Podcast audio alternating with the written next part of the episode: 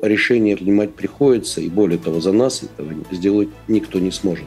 Вот мы как вкладывали в акции «Газпрома», так и будем вкладывать. Если вас интересуют иностранные инвестиции, ну, откройте второй резервный счет на казахском брокере. В конце концов, ну, хотите на киргизском брокере.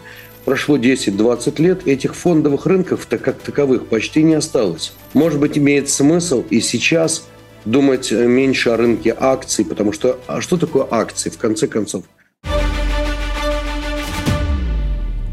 Здравствуйте. С вами русская служба The Moscow Times. Война в Украине спровоцировала беспрецедентные санкции против России, рецессию, мобилизацию экономики и сотен тысяч граждан, обвал акций, частичную потерю доступа к долларам, евро, инвестициям и зарубежным рынкам, бегство из страны около миллиона человек. Как, если не приумножить, то хотя бы сохранить сбережения, если продолжаешь жить в России? Об этом мы поговорим с Евгением Коганом, профессором Высшей школы экономики, ведущим телеграм-канала о деньгах Бит Коган. Здравствуйте, Евгений. Да, добрый день, друзья, добрый день. Евгений, сейчас уровень неопределенности такой, какого не было, пожалуй, за весь постсоветский период – и встает вопрос, надо ли вообще в нынешней ситуации принимать серьезные финансовые решения или, может быть, лучше задоиться и подождать? Мир меняется. Меняется очень во многие стороны, в частности, не самые приятные для нас. И если мы хотим э, быть на плаву, и если мы хотим быть, быть защищенными, продуманными, то решение принимать приходится, и более того, за нас этого сделать никто не сможет. Это наше решение, и мы потом будем за это нести ответственность. Поэтому да, как раз времена такие, когда с одной стороны многие теряют, потому что начинают суетиться, многие теряют, потому что опускают руки и говорят, наверное, мы пойдем, пока вот все не определится. И только те, которые полностью начинают, ну, скажем так, продумывать все, они, может быть, резко меняют стратегию, продумывают все это сначала – в такие времена эти люди иногда начинают очень неплохо зарабатывать. Вопрос в горизонте наших инвестиций. Э, вы знаете, вот распространенная практика. Я буду потихонечку, потихонечку продолжать во что-то инвестировать. Но, может быть, изменились базовые какие-то условия. Может быть, стоит переосмыслить и делать что-то другое. Исходить из принципа, что все сейчас так же, как было 10 лет назад, а через 10 лет назад все будет так же, как было 20 лет назад – боюсь, что уже это немножко не та реальность, и не тот мир, и не те инвестиции. Вот как-то так. Ну, действительно, люди в жизни обычно принимают важные решения по одному за раз, а сегодня, видимо, очень широк диапазон вопросов, по которым нужно принять решение э, одномоментно. Прежде всего, надо разобраться с тем риском, который мы должны и готовы принимать на себя.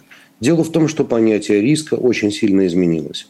Мы э, в прошлом недооценивали многие риски, в частности, риски инфраструктурные, а они существуют. И нужно сегодня о них думать в первую очередь.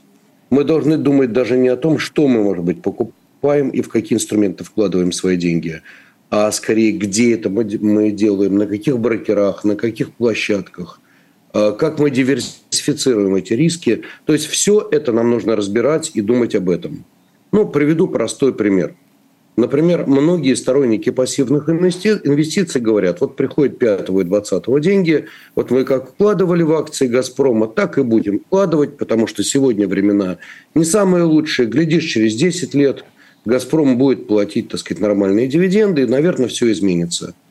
Э, вы знаете, очень трудно знать, что сегодня будет через 10 лет, и будет ли наша экономика настолько рыночной, чтобы фондовый рынок существовал именно так – вы знаете, я просто анализирую, например, судьбу фондового рынка ряда стран, э, которые, кстати говоря, находятся недалеко от нас.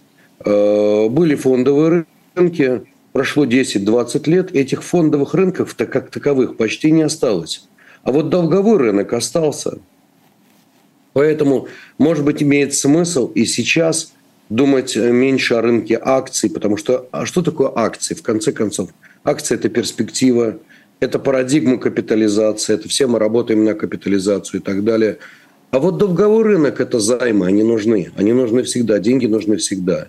Может быть, имеет смысл вот так же методично переключаться, может быть, на рынок долговой. В конце концов, долги, например, долги России, они не такие большие. Государственные долги.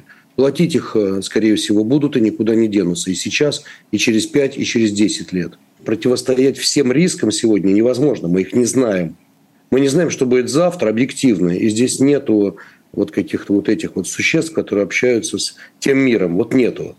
Поэтому э, мы должны продумывать просто наши шаги. Единственная защита от неопределенности в определенном смысле это понижение э, градуса и уровня риска и диверсификация. Если мы имеем возможность вкладывать э, на различных дружественных юрисдикциях, отлично.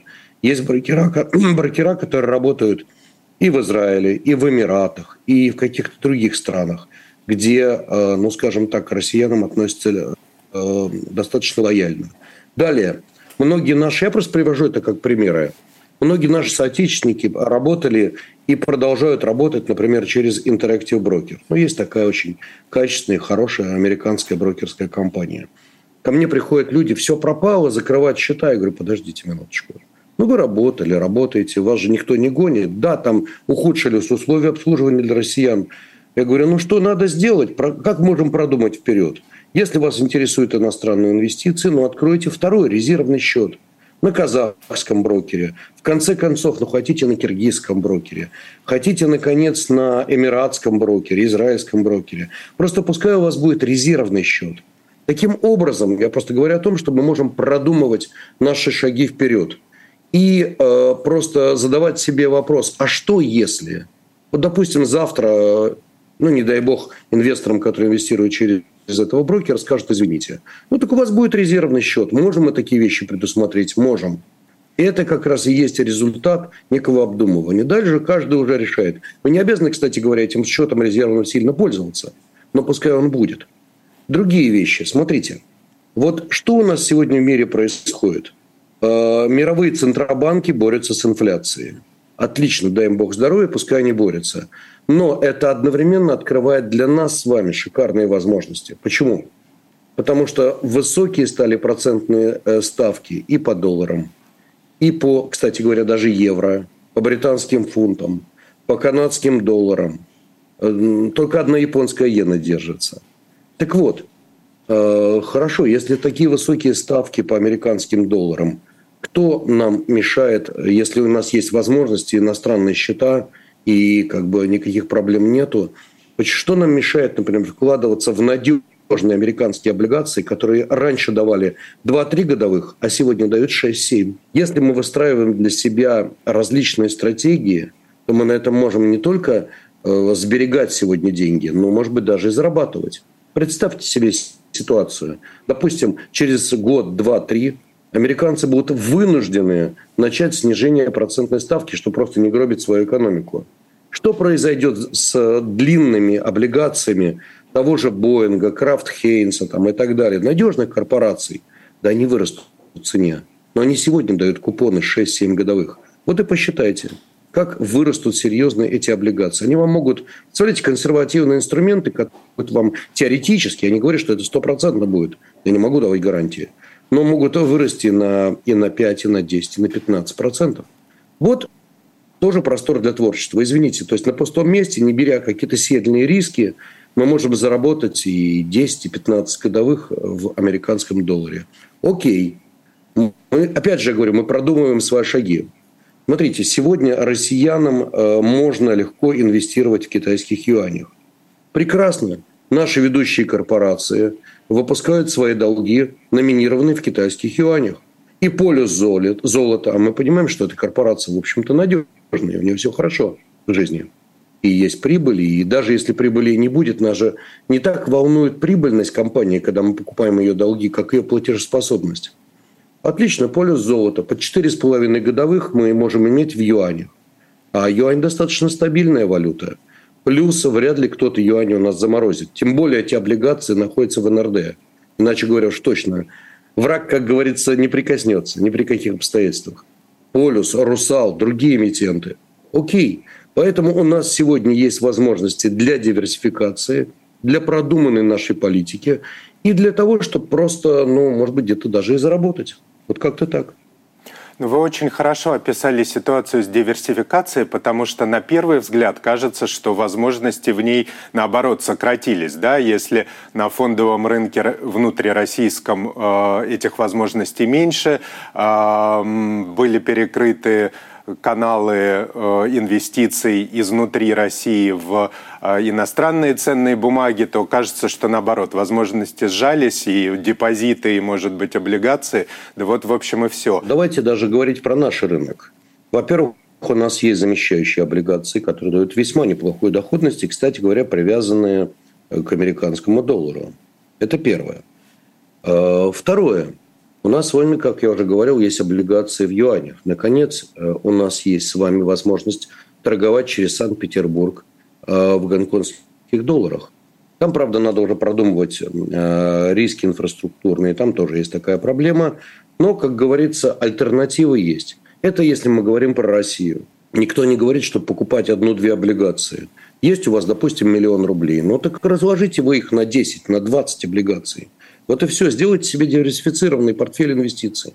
И это возможно сегодня. Так что в России возможно продумать очень разные э, инструменты и вложения, и, которые бы обеспечили вам, тем не менее, даже в сегодняшних условиях довольно неплохую диверсификацию. Берем весь мир. Если мы инвестируем во всем мире, давайте искать точки э, роста.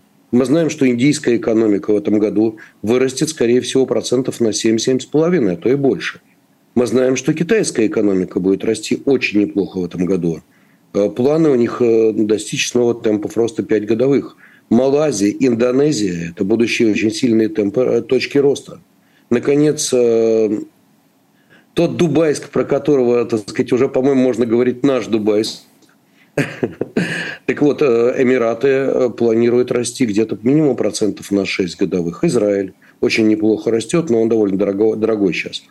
Так вот, э, ну, дружественные для нас юрисдикции, и являются они, многие из них, настоящими точками роста. Вы очень хорошо описали перспективы за рубежом, а вот в России число розничных инвесторов э, в последние годы растет, несмотря ни на что. И по итогам января счета на московской бирже были у 23,5 миллионов инвесторов. Хотя две трети из них остаются пустыми, около 8 миллионов человек – это тоже немало. Но вот такой вопрос возникает. Иностранных инвесторов на российском рынке не осталось, а 80% оборота акций сейчас приходится на частных инвесторов. То есть рынок находится в руках непрофессионалов. И эмитенты а, не публикуют подробную отчетность. Я, например, сомневаюсь, насколько в принципе разумные инвестиции на таком рынке. То количество активных клиентов – это все-таки не только фондовый рынок последние месяцы у нас очень активно открывали счета наши граждане, брокерские счета для того, чтобы проводить конвертацию валют. Ну, откровенно, потому что у банков просто и у брокеров комиссии в разы были другие, и поэтому здесь все-таки надо немножко дисконтировать. Это во-первых. Теперь, да, действительно, российский фондовый рынок сегодня полностью находится в руках розничных инвесторов. Это не очень хорошо, то есть как? Ну, с одной стороны, вроде как мы должны с вами радоваться, но где институционалы, где э, паевые э, формы инвестиций? К сожалению, всего этого мало у нас. Где, наконец, э, смотрите, во всем мире есть долгосрочные мощные инвесторы. Это пенсионные кассы, пенсионные фонды. У нас, к сожалению, они не очень сильно развиты, и их почти не видно на фондовом рынке. А ведь именно они, эти долгосрочные инвесторы, задают погоду – знаете, я очень хорошо помню, работая на зарубежных, например, э, ну, площадках, ну, например, идут какие-то падения сильные, день, другой, третий, вдруг я вижу колоссальные обороты, рынок вроде перестает падать, и вот начинаются какие-то обороты. А я уже понимаю, на охоту вышли э, управляющие пенсионными деньгами, которые смотрят не на сегодня, на завтра, а сегодня на 5 лет, на 10 лет – на 20 лет. Если они видят интересные, аттрактивные уровни для вложения, они начинают потихонечку вкладываться.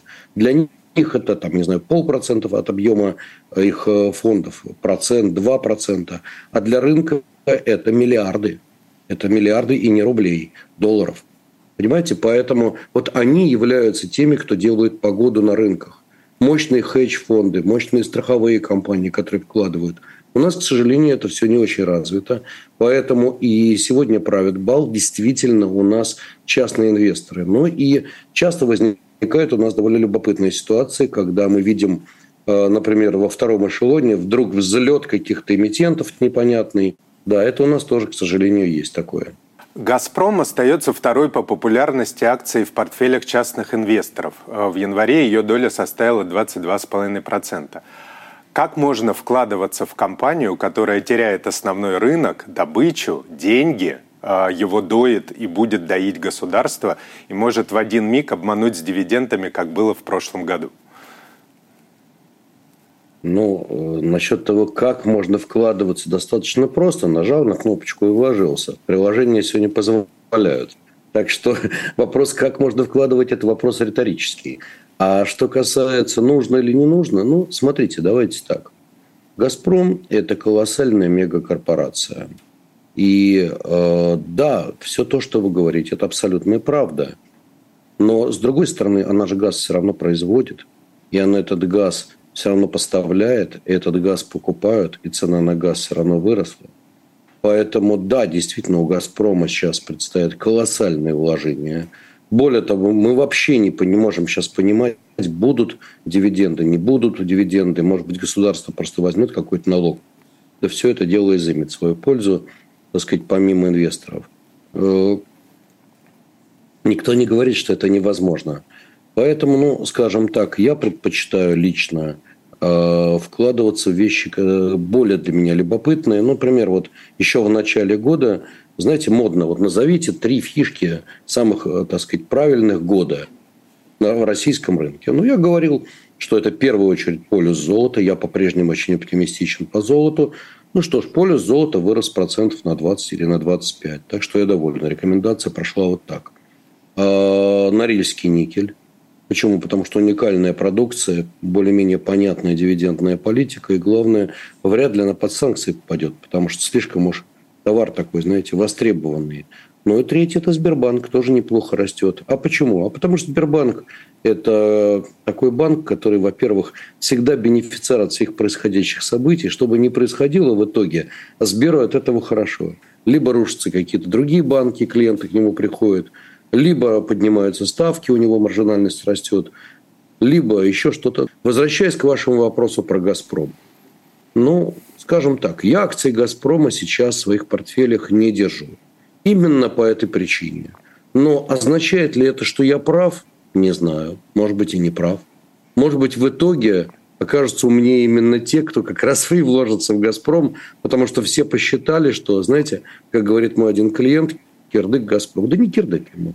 Не кирдык, да, действительно, сегодня акции выглядят депрессивно, но никто не знает, что будет завтра. Фондовый рынок – штука абсолютно непредсказуемая. И подходить к нему стереотипно, наверное, было бы не, опрометчиво. По крайней мере, мой 30-летний опыт это говорит. Нужно ли готовиться к еще большим катаклизмам? И, возможно, не только на финансовом рынке? Э, я полагаю, Или к ним да. нужно всегда готовиться? Ну, во-первых, в вашем вопросе уже э, звучит ответ. Я считаю, что сейчас те времена, когда катаклизмам не просто нужно готовиться, а нужно быть как юный пионер, всегда готов. Это во-первых. А, каким образом готовиться можно к катаклизму? Понимаете, ко всем катаклизмам не приготовишься. Если ты будешь застрахован на все случаи жизни, то ты гарантированно, просто мат ожидания, будет всегда против тебя, и ты всегда потеряешь денег. Где-то все-таки рисковать приходится. Это во-первых. Э, самый лучший, знаете, способ э, застраховаться – это вообще ничего не делать. Даже депозит в банке, в конце концов, тоже риск э, того же банка. Или там заморозки. Так что все бывает, все может быть. Но сегодня надо действительно быть готовым ко всему. И есть несколько рецептов, которые я бы посоветовал сегодня инвесторам. Первый рецепт, он очень простой. Это диверсификация. Вы можете быть уверены в чем угодно, но всегда должны задавать себе вопрос, а что, если нет? Вот вы, допустим, уверены, вот Коган сказал, полюс золота, это хорошо, но куплю я полюса на всю, как любят говорить люди, котлету. Ну а что, если нет? А что, если золото? Вот я полагаю, что золото будет расти. А что, если нет? Окей, можно держать акции полюс золота в своих портфелях? Наверное, можно. Наверное, это неплохая инвестиция. Насколько? 3%, 5%, не более. Думайте всегда альтернативно. Что остальное? Облигации. Хорошо. А если пойдет инфляция? Для облигаций инфляция – это плохо. Значит, ну, наверное, на всю, опять же, котлету, наверное, облигации покупать не надо. А какие у нас защитные инструменты? А если будет девальвация? Давайте продумаем, скажем, инструменты в юанях, там, облигации в юанях. Давайте подумаем о гонконгском долларе. Давайте подумаем еще о чем-то. То есть мы сегодня должны быть максимально диверсифицированы и по брокерам, банкам, и по направлениям инвестициям. И сегодня, наверное, время определенных консервативных решений. Что делать? Как не пропустить что-то хорошее и не потерять? Опять же диверсификация. Отложить, я не знаю, там 80-70% своих денег какие-то понятные консервативные инвестиции. Хотите резвиться? Ну, пожалуйста, ну, у вас есть 10, 15, 20, 30 процентов, но не более. А здесь резвитесь, вложите какие-то, может быть, интересные прорывные проекты. В такие времена деньги делаются. Просто никогда не надо забывать о подушке безопасности. Она у вас будет. Делайте, что хотите. Не будет у вас. Наступят какие-то неожиданные вот такие вот моменты. Все, вы... Э, ваш хладный труп инвестора, так сказать, торжественно выносят э, с поля боя. Ну и кому это надо? Второй момент, который, я бы сказал, крайне важен для сегодняшнего дня – люди видят открывающиеся возможности и хотят рисковать. Знаете, опять же, вот на полную программу. Э, или боятся, например, что рынок убежит. Никто никуда не убежит. Не бегайте за рынком, не пытайтесь схватить всех, э, так сказать, кошек за хвост, которые пробегают мимо. Все равно не схватите. Спокойствие. Сегодня времена абсолютно олимпийского спокойствия. Ну, улетели акции Нижнекамск нефтехима, к примеру. Вот мимо вас пролетели. А вы, ай, как обидно. Ну, хорошо, значит, кто-нибудь другой вырастет. Не надо спешить. Не надо торопиться, не надо пытаться за один день заработать состояние. Нужно быть абсолютно спокойным, нужно хладнокровно анализировать, много работать, много читать, думать, но принимать, опять же, самостоятельное решение. И это третий важный момент. Никто за нас наших решений принимать не будет. А те, кто примут за нас наше решение, все равно думают скорее все-таки о своей выгоде. Не факт, что против нас. Они, возможно, думают о своей вместе с нашей. Но по-любому свои решения нам каждому нужно принимать самостоятельно, понимая, что только мы за них в итоге отвечаем персонально. Вот это очень важно. Большое вам спасибо, Евгений. Спасибо вам, всего доброго. С вами была русская служба The Moscow Times. Мы разговаривали о том, как распорядиться личными финансами в этот кризис – самый тяжелый за весь постсоветский период. Спасибо, что смотрите нас. Мы надеемся, что этот разговор принесет вам пользу.